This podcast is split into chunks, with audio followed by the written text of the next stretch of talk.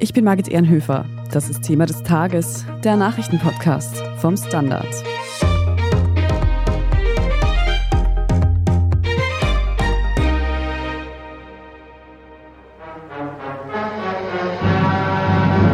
From the New Mexico desert come first pictures of the sequel to the atom bomb's final test.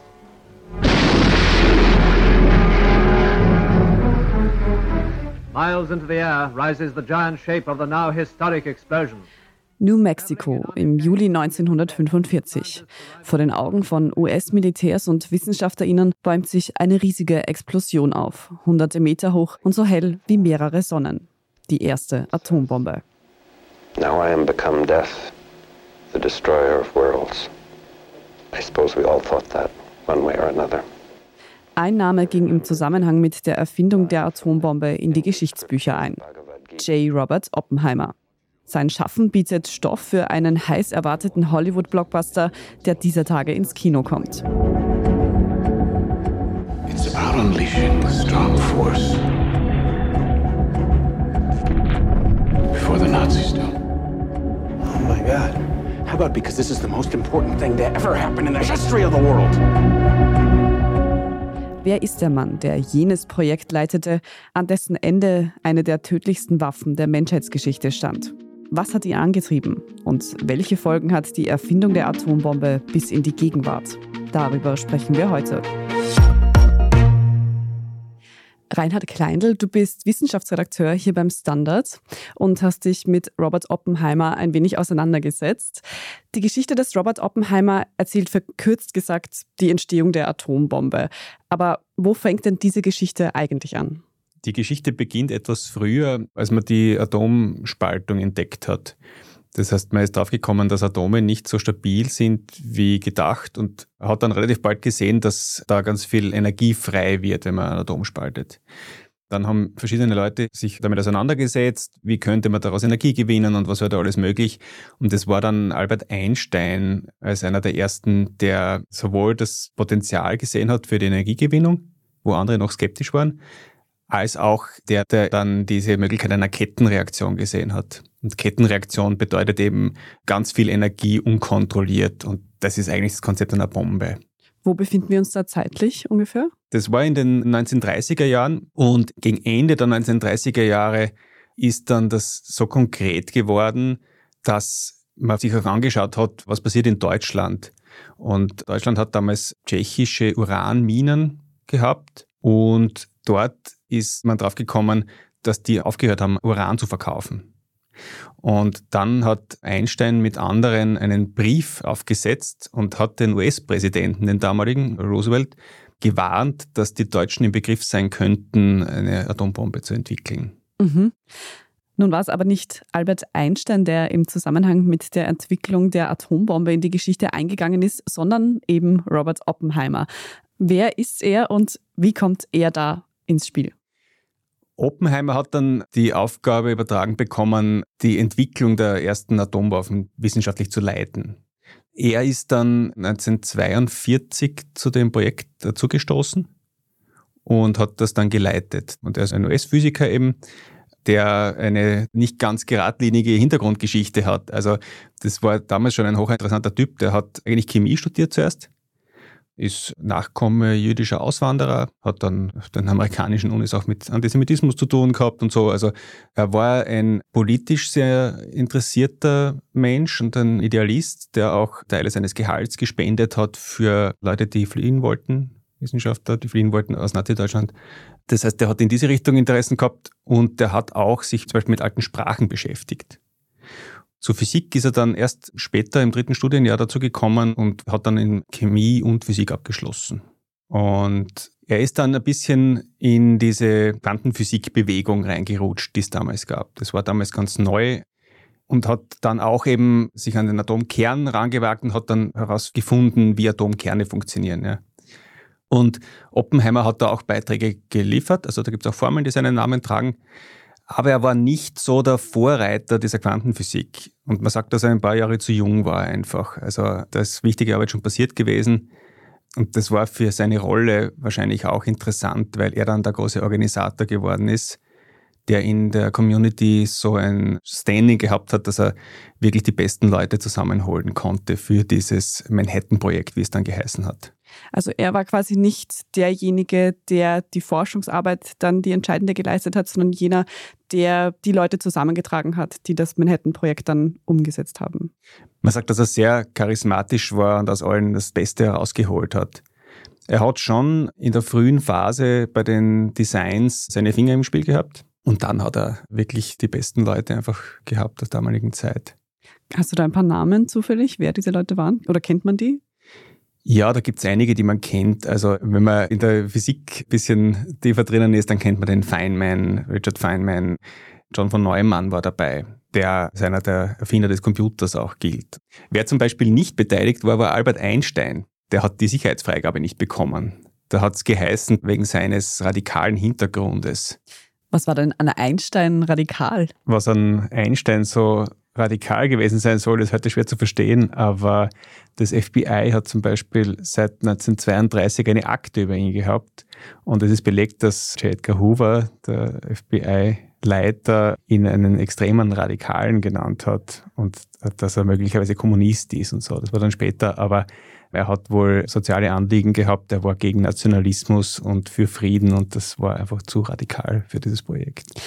Also nur, dass ich das jetzt richtig verstehe. Einstein hat die USA gewarnt davor, dass die Deutschen eine Atombombe entwickeln könnten. Er wollte aber selber in den USA mitarbeiten, durfte das dann aber nicht, weil er zu pazifistisch war. Er wollte tatsächlich mitarbeiten. Also er hat das gesucht und man hat ihn dann nicht gelassen. Ja. Es gibt dann eine Nachgeschichte noch, das hat ihn schwer beschäftigt, das was da dann passiert ist.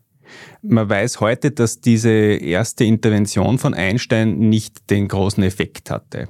Also das hat ein paar Jahre gedauert, bis die USA wirklich in Angriff genommen haben. Da hat es sogar einen zweiten Brief gegeben, wo Einstein gefordert hat, nehmt das bitte ernst. Ja.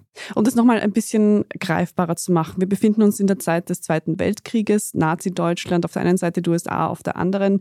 Wir haben schon einmal diese Warnung von Einstein bekommen in den USA, dass in Deutschland daran gearbeitet werden könnte. Wie schaut dann die Entwicklung weiter aus, dass es tatsächlich zu Beginn kommt, dass an der Atombombe gearbeitet wird? Was sind da die Voraussetzungen? Es hat Roosevelt das begonnen ernst zu nehmen. Also es gab dann auch wissenschaftliche Ergebnisse aus England und die Summe dieser Daten hat dann wohl den Ausschlag gegeben, dass man das wirklich in Angriff genommen hat. Und das war eben das größte Wissenschaftsprojekt aller Zeiten. Also irgendwann haben sie gesehen, das ist das Ding, das müssen sie angehen. Ja. Mhm. Und Oppenheimer hat dann also mit seinem Team, das aus mehreren großen Kalibern bestanden hat, wie du vorhin beschrieben hast, damit begonnen, an diesem Manhattan Project zu arbeiten. Warum wurde denn eigentlich ausgerechnet er ausgewählt, um dieses Team zu leiten? Also das Projekt war von 41 bis 46, wobei Oppenheimer von 42 bis 45 die Leitung hatte. Er war durchaus nicht der einzige Kandidat, der für diese Rolle im Gespräch war. Es hat andere gegeben, die auch sehr geeignet gewesen wären. Bei ihm ist es interessant, dass er eigentlich eine Schwachstelle gehabt hat aus amerikanischer Sicht. Er hat Kontakte gehabt zu kommunistischen Kreisen. Und nicht nur das, also seine Frau war eine Kommunistin, die war Mitglied der Kommunistischen Partei. Also das ist interessant, dass gerade er, wenn man dann weiß, wie später Kommunismus in der McCarthy-Ära in den USA geächtet worden ist, dass gerade er diese Leitung bekommen hat. Und man kann auch spekulieren, dass quasi er damit kontrollierbarer war als andere. Mhm. Du hast vorhin gesagt, das Manhattan Project war das größte Wissenschaftsprojekt aller Zeiten. Wie können wir uns das denn vorstellen? Wie groß war das wirklich und wie ist das abgelaufen? Das war eine kolossale Unternehmung. Also man hat da in die Wüste hinein eine Stadt gebaut für dieses Team. Da waren über 100.000 Leute beschäftigt und man redet von Kosten von über zwei Milliarden Dollar. Das muss man noch umrechnen auf heutige Währung. Das ist viel, viel mehr noch. Und man hat das mit Rieseneinsatz verfolgt. Ne? Man hat wohl erkannt, was das für Dimensionen hat, wenn das auch jemand anders entwickeln sollte. Mhm. Du sagst, in die Wüste hat man es gebaut. Wo genau hat das stattgefunden? Das ist Los Alamos. Los Alamos, also in New Mexico. Wann war es denn dann tatsächlich so weit, dass dort die erste Bombe zumindest getestet wurde? Sie haben den ersten Prototypen getestet im Juli 1945. Das ist auf einen Turm hinaufgezogen worden, dieses Ding, und ist dort zur Detonation gebracht worden. Das war die erste Atombombenexplosion der Geschichte. Das Ding hat einen 300 Meter großen Krater gerissen und Das entsteht dieser typische Atompilz, weil einfach da so viel Hitze ist, dass die aufsteigt und dass die höher aufsteigt als andere Explosionen. Und das trifft dann auf stabilere Atmosphärenschichten und wird dadurch auseinandergedrückt. Also das ist einfach viel größer als, als was es gab. Ja. Wir haben dazu eingangs auch schon einen Ausschnitt aus einem alten Fernsehbericht gehört. War denn den Beteiligten damals bewusst, was sie da gerade geschaffen haben, also welche Auswirkungen diese Bombe tatsächlich hat? Also wenn man die Zitate so hört, kriegt man das mit, dass das denen bewusst war. Also von Oppenheimer selbst gibt es eben ein ganz berühmtes Zitat, wo er aus der Bhagavad Gita zitiert. Vishnu takes on his multi-armed form and says, Now I am become death. Das ist ein hinduistisches, religiöses Werk, wo Vishnu, der Gott Vishnu sagt, ich bin tot, ich bin der Zerstörer der Welt. Und Oppenheimer sagt, wir alle haben etwas Ähnliches gedacht auf die eine oder andere Art. Also das ist ihnen bewusst gewesen. Und das zeigt auch die Größenordnung des Projekts, dass das allen bewusst war, dass das ein geschichtliches Ereignis ist. Ja.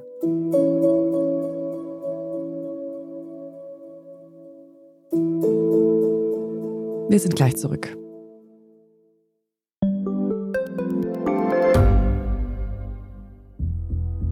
Was ich nicht nachvollziehen kann, ist, warum an jedem Unrecht immer ich schuld sein soll.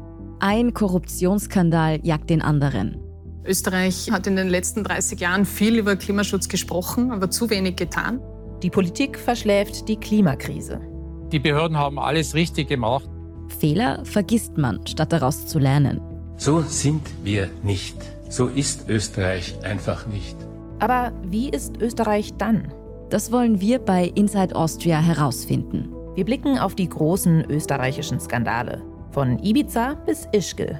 Wir wollen wissen, wer dafür in der Politik die Verantwortung trägt. Und wir schauen genau hin, wo Österreich über seine Grenzen hinaus mitmischt.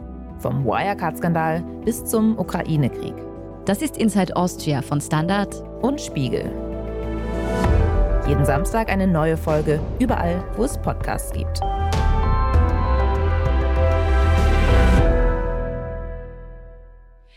Jetzt hast du gesagt, dieser Test hat im Juli 1945 stattgefunden. Viel Zeit ist dann tatsächlich nicht vergangen, bis die Atombombe als Waffe eingesetzt wurde, oder? Ja, im August war dann schon der Abwurf auf Hiroshima. Also das ist dann sehr schnell gegangen, ja. Mhm. Und was hat dieser Abwurf auf Hiroshima bewirkt? Aus USA-Sicht das erwünschte Ergebnis, dass der Krieg beendet war. Also man hat Japan damit zur Aufgabe gezwungen, mehr oder weniger. Ja. Der Krieg war damit vorbei, was bestimmt auch in der US-amerikanischen Bevölkerung gut aufgefasst wurde. Aber diese neue Waffe zeigt ja eine ganz andere neue Dimension der Kriegsführung und war und ist auch mit sehr viel Leid verbunden. Wie wurde denn Oppenheimer und seine Arbeit in der Öffentlichkeit wahrgenommen? Oppenheimer ist dann eine Berühmtheit gewesen, nachdem diese Geheimhaltung aufgehoben wurde. Bis nach dem Krieg wusste man nicht, was da los war. Das war ein Geheimprojekt. Das ist übrigens auch der Grund, warum Einstein, der durfte keinen Kontakt haben. Die Leute dort waren abgeschottet. Die durften niemandem davon erzählen. Und dann ist gerade Oppenheimer auch viel vor den Medien gewesen. Diese Videos gibt's heute. Und es wird bis heute diskutiert ne, über die war das richtig? War das notwendig? Hätte man sie ins Meer werfen können? Wäre das nicht auch gegangen? Und diese Dinge, ja. Aber gab es da eine Seite, die überwogen hat? Also positiv, negativ? Es gibt von Albert Einstein zum Beispiel einen Brief, wo er sich in einer japanischen Zeitschrift mehr oder weniger entschuldigt, auch, dass er eben die Amerikaner dazu gedrängt hat. Und seine Überlegung ist irgendwie so ein bisschen sinnbildlich für das Ganze was dort passiert ist. Er sagt, es gab keine andere Möglichkeit.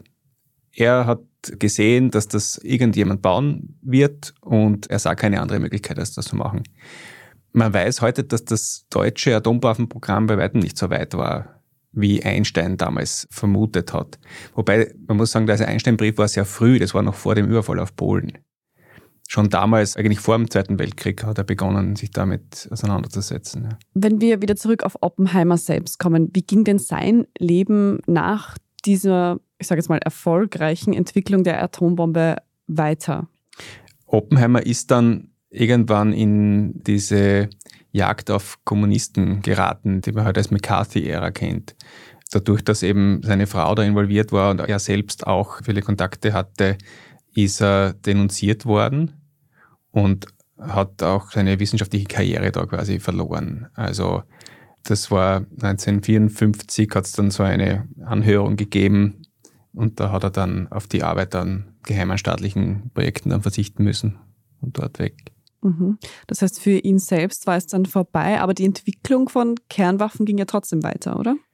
Die Entwicklung von Kernwaffen ging weiter und das Interessante ist, dass schon in frühen Stadien dieses Manhattan-Projekts über Wasserstoffbomben auch diskutiert wurde.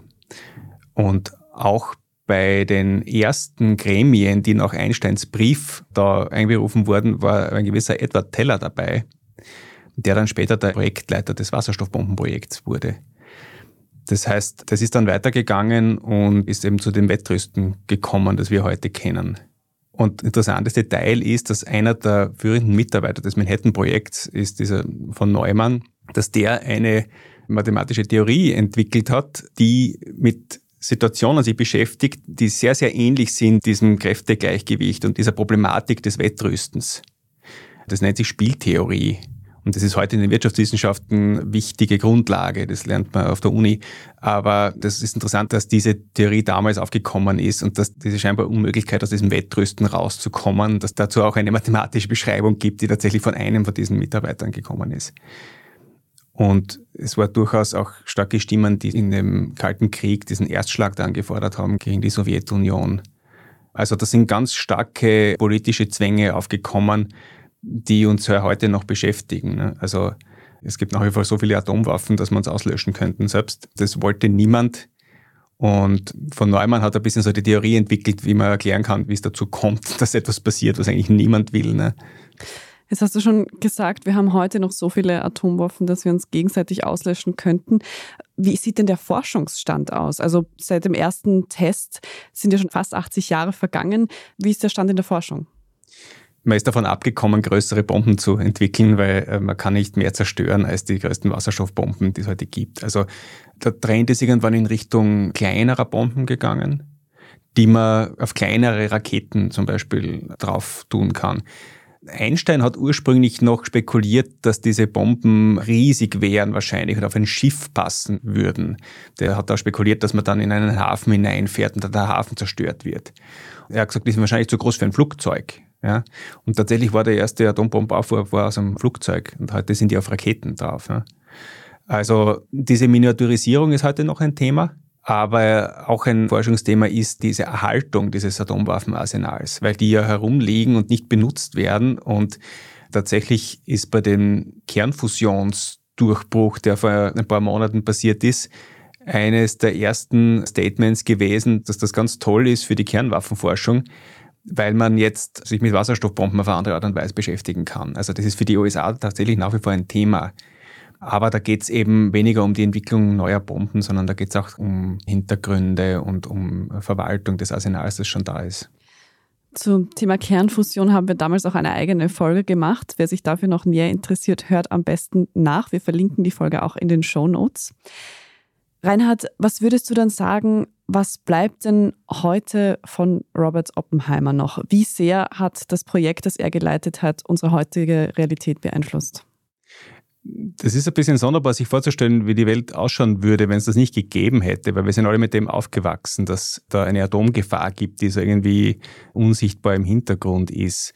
Wir können, glaube ich, sagen, dass unser Alltag nicht so stark betroffen ist davon heute, aber es ist immer dieses Risiko da, und natürlich ist das jetzt mit dem Krieg in der Ukraine größer geworden, weil das jetzt wieder als Drohmittel eingesetzt wird, was jahrzehntelang unvorstellbar war. Und auch wenn man sich irgendwie nicht vorstellen will, dass das tatsächlich ernst gemeint ist mit dieser Drohung, weil ja wirklich niemand was von so einem Szenario hätte, ist das schrecklich, dass das jetzt wieder, dass man wieder so weit ist. Ja. Das ist vielleicht auch ein Grund, warum dieser Oppenheimer-Film jetzt erst erscheint weil das lange Zeit, glaube ich, auch immer vielleicht gar nicht hören oder sehen wollte. Es ist jedenfalls ein Thema, das durch den Krieg in der Ukraine wieder brandaktuell geworden ist. Reinhard, zum Abschluss können wir es auch sagen, du bist gelernter Physiker und auch du hast dich in deinen Studienzeiten mit der Atombombe genauer beschäftigt. Wie sehr freust du dich eigentlich, dass es jetzt einen Spielfilm über Oppenheimer gibt? Also ich habe mich mit starker Wechselwirkung beschäftigt. Das sind diese Kernkräfte, die die Atomkerne zusammenhalten. Und für mich ist das sehr, sehr skurril auch und sehr, sehr verblüffend, dass diese ganzen Leute, die ich aus Büchern und von Bildern kenne und deren Arbeit ich so interessant finde, jetzt von irgendwelchen Hollywood-Stars besetzt werden und in diesem Film alle vorkommen.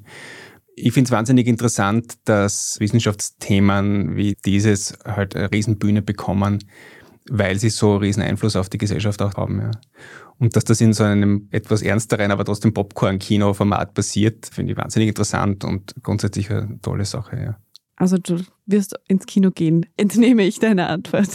Ich freue mich sehr auf den Film, ja. Die Erfindung der Atombombe ist jedenfalls etwas, das unsere Realität nachhaltig beeinflusst hat. Nicht zuletzt spüren wir auch hier in Europa durch den russischen Angriffskrieg in der Ukraine, deren Auswirkungen. Wer sich mehr für das Thema interessiert, hat jetzt die Möglichkeit, das, wie Rainer das gesagt hat, im Popcorn-Format im Kino zu tun und sich den Film anzusehen und mit der Entwicklung der Atombombe ein bisschen genauer auseinanderzusetzen. Vielen Dank dir schon mal für diese Einblicke dazu heute, Reinhard Kleindl. Gern, gern. Wir sprechen jetzt in unserer Meldungsübersicht dann gleich noch über einen weiteren Film, der heute in den Kinos startet, nämlich Barbie. Wenn Sie unsere journalistische Arbeit hier beim Standards gern unterstützen möchten, dann freuen wir uns, wenn Sie das mit einem Standard-Abo tun. Alle Infos dazu finden Sie auf abo.derstandard.at. Oder wenn Sie HörerInnen von Apple Podcasts sind, dann können Sie dort auch für ein Premium-Abo bezahlen und Thema des Tages mit ein paar Euro direkt unterstützen und unseren Podcast dann auch ganz ohne Werbung hören. Wir sind gleich zurück.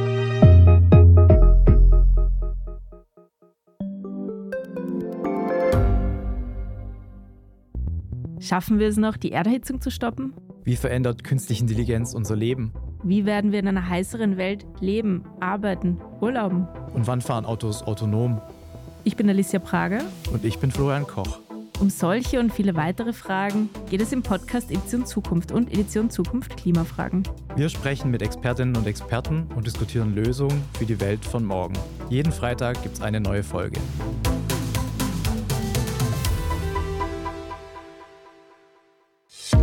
Und hier ist, was Sie heute sonst noch wissen müssen. Erstens, die ÖVP hält die Debatte rund um den Begriff normal weiter am Köcheln. Nachdem Bundespräsident Alexander van der Bellen die Parteien wegen ausgrenzender Sprache gerügt hatte, konnte der jetzt Kanzler Karl Nehammer am Freitag in einem Video wir werden uns nicht von einigen wenigen die Worte einfach verbieten lassen, so Nehammer. Zur Frage, wer für ihn nicht normal sei, nennt er Klimakleber, Identitäre und islamistische Hassprediger in einem Atemzug. Losgetreten hatte die Debatte die niederösterreichische Landeshauptfrau Johanna Mikl-Leitzner mit einem Kommentar im Standard, wo sie über die normal denkende Mitte sprach. Auch Mikl-Leitner zeigte sich auf Van der Bellens Rüge empört und sprach von einem Ablenkungskampf. Zweitens, neben Oppenheimer startet heute Freitag auch Barbie in den heimischen Kinos. Regisseurin Greta Gerwig lässt darin die weltbekannte Puppe, dargestellt von Margot Robbie, und ihren dazugehörigen Ken Ryan Gosling die echte Welt besuchen. Während in Barbieland die Frauen das Sagen haben, macht Barbie in der Realität Bekanntschaft mit dem Patriarchat welches Ken wiederum recht gut gefällt. Ein Konflikt ist also vorprogrammiert. Der Hype um den Barbie-Film hat ja schon vor Wochen begonnen und auch auf der Standard.at finden Sie zum Beispiel einige Geschichten dazu, etwa wie man rosa Barbie-Nudeln kocht. Ab heute können sich Interessierte dann schließlich selbst ein Bild vom neuen Spielfilm machen. Und drittens, der Kakapo ist zurück.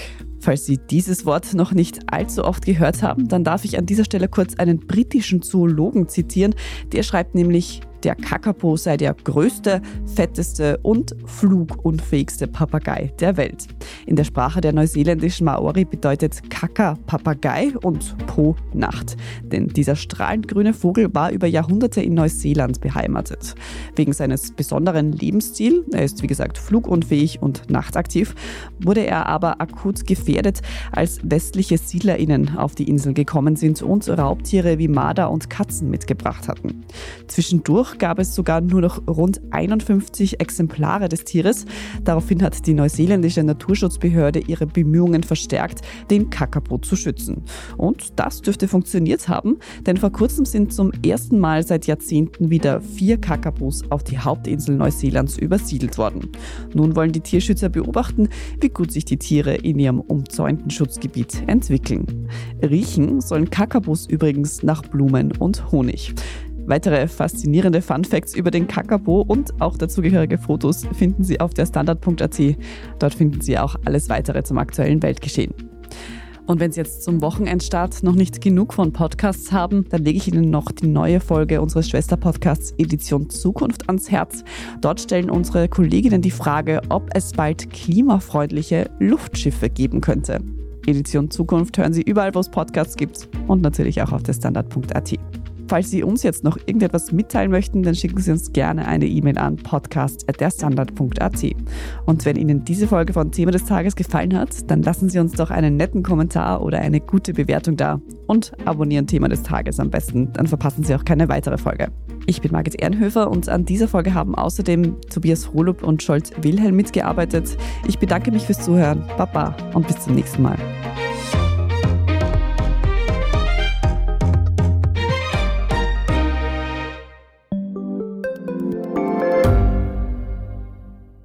Gibt es außerirdisches Leben? Haben Tiere ein Bewusstsein? Können wir durch die Zeit reisen? Es gibt so viele große Fragen, die uns Menschen seit Jahrtausenden beschäftigen. Aber erst jetzt kann die Wissenschaft Antworten darauf liefern. Oder neue Rätsel entdecken. Ich bin Tanja Traxler. Und ich bin David Rennert.